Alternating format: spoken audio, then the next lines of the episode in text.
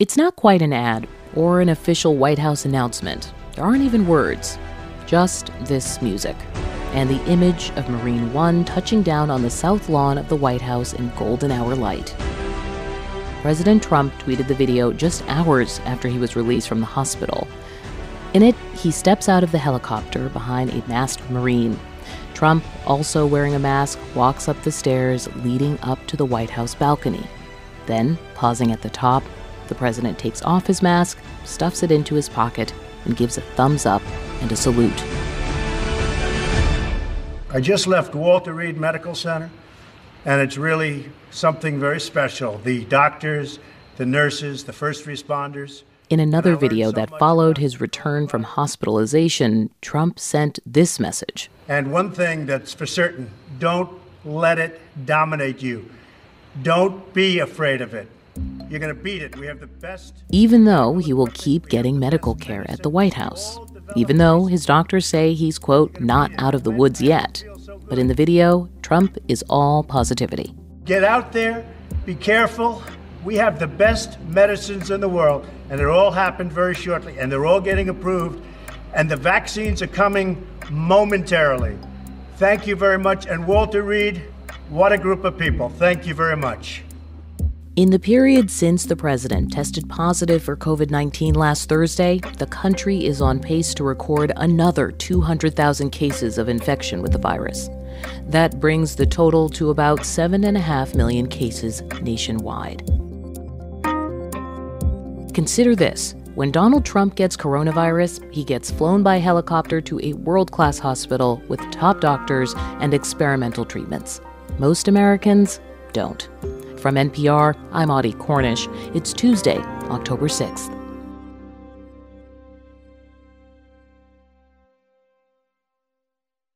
With the unemployment rate at record highs right now, millions of Americans are without health insurance. This week on Throughline, how our healthcare became tied to our jobs, and how a temporary solution turned into an everlasting problem. Listen now to Throughline from NPR where we go back in time to understand the present.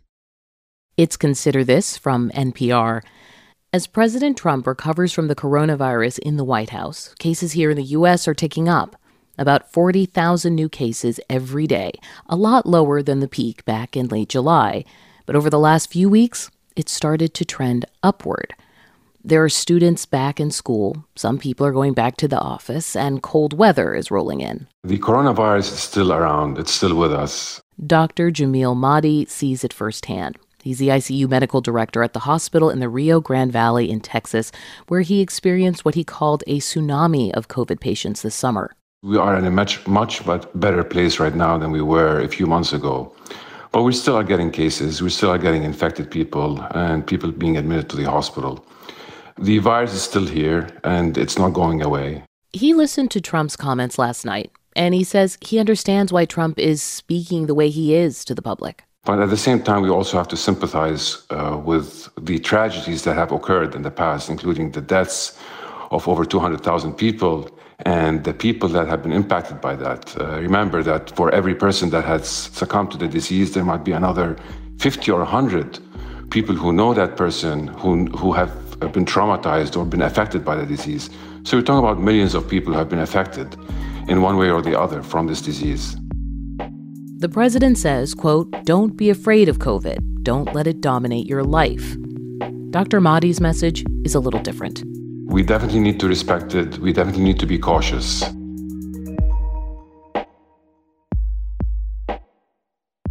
Marshall Hatch is the pastor of New Mount Pilgrim Church on the west side of Chicago. We first spoke to him in the spring after his older sister Rhoda Jean Hatch died of COVID 19.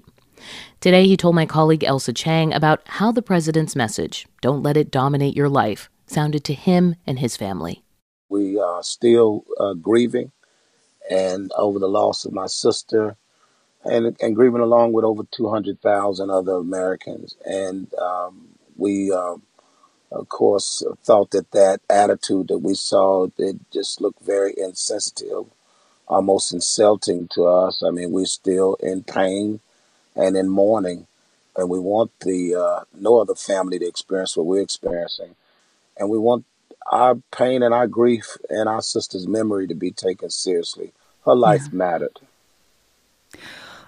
Are you worried that there are people in your community who will actually believe the president's message, this idea that you should not be afraid of COVID, when you and your family personally know how dangerous COVID can be? Well, you know, I think that people in our community, um, I mean, there's some sense of being appalled at the president, quite frankly. I think many of us suspected that when the narrative of COVID 19 began to uh, be concentrated in the black community as sort of like a black and brown and poor people or old people's disease, I think we were afraid that uh, the country would simply move on and just uh, kind of de- deem certain people as expendable. And we want to keep communicating that the people in our community are not expendable. Well, for the people in your congregation who are on top of grieving community members that have been lost, are now financially suffering during this pandemic.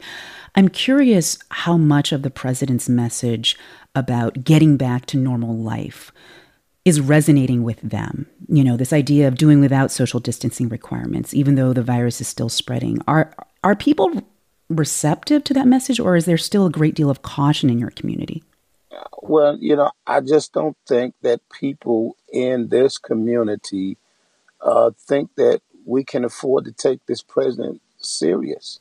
Mm-hmm. I mean, his his experience is so far removed from ours, and then people like my family, quite frankly, we were insulted by the cavalier uh, ways that the president has, uh, you know, talked about this uh, the, the virus and the ways that he's almost in a boastful sense expressed how good his care has been when we here on the bottom uh, have much less access to that high quality of health care.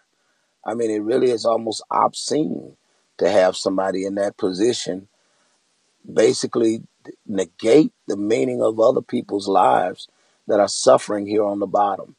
It, it adds to the tragedy, quite frankly, to have the, that kind of nonsense coming out of the White House.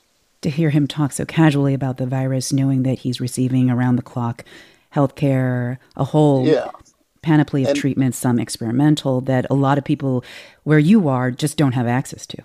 And the times that I personally have been to the cemetery over and over and over again, some of it COVID, some of it people's underlying conditions, some of it the kind of violence that comes from this concentrated poverty and the despair. It's so far removed from reality. It's very difficult to take this president seriously. You know, when we talked to you back in April as the pandemic was surging, you had said that just the sheer number of people killed by COVID 19 in Chicago was so staggering. Oh my you God. couldn't even begin to take stock of the loss. It hasn't stopped. I mean, it's nonstop. And it, it feels every bit of a pandemic at this level and in this community, where we will have to see on the other side of this to really look back and calculate what we've lost. I really can't calculate it yet because the losses will keep coming and they're staggering. That's the Reverend Marshall Hatch of New Mount Pilgrim Church on the west side of Chicago. His sister Rhoda Jean Hatch died from COVID 19 this spring. As the Reverend just noted, the vast majority of Americans don't have access to the kind of care that the president receives. And that disparity is even greater for Black, Latino, and Native communities. All three of those groups have seen higher rates of infection, hospitalization, and death than their white neighbors. Now, the state of California is taking action to try to address that. As of Tuesday, the state will implement what it's calling an equity requirement on its 35 largest counties before those counties can enact reopening measures. That means places like Los Angeles have to bring down levels of the virus in the hardest hit communities before moving into the next phase of reopening. I spoke to California's health secretary, Dr. Mark Ghaly. For a county to be able to move forward with confidence and success, bringing all of their communities along with reduced transmission, watching all of the case rates, uh, flooding the communities that need testing with that, making sure that we have enough disease investigators and supporting isolation really allow the county as a whole to move forward even sooner and with greater confidence because the disparate levels of transmission within a single county can really uh, lead to problems for the entire county as the level of mixing while we reopen more of our business sectors um, occurs. So it's not a lift all boats situation. You're saying that it, it doesn't make sense to reopen further if you don't get the infection rates under control in certain areas. Absolutely. I mean, we know that so many of the communities that have the disproportionate impact are, in fact, the essential workers and the people who travel on public transportation and move into all parts of the community. So really, this is not just a focus on uh, uh, the the race and ethnic impacts of COVID, but really a strategy to make sure we address transmission in a wise and thoughtful way across our state. You know, fundamentally, the disparities that made this so hard on um, Latino communities, Black communities, Native communities um, have to do with lack of access to healthcare, distrust of government authorities, right, and and just the need to make a living. People having to work even uh, under the threat of illness. Does this address any of that? Well, we believe that it certainly gives us uh, a greater path to addressing some of it. In the short run, we focus on creating access to testing. We create um, better, stronger lines of communication between uh, public health officials and those communities, causing us to hire and bring on more bilingual staff that can relate and connect with the target population. So we believe it both focuses on COVID, but also gives us a pathway to continue to increase our connection and uh, deepened impact with communities that, on so many health measures, have faced a disproportionate impact of uh, disease and other bad outcomes. That was Dr. Mark Ghaly, California's health secretary. It's Consider This from NPR. I'm Audie Cornish.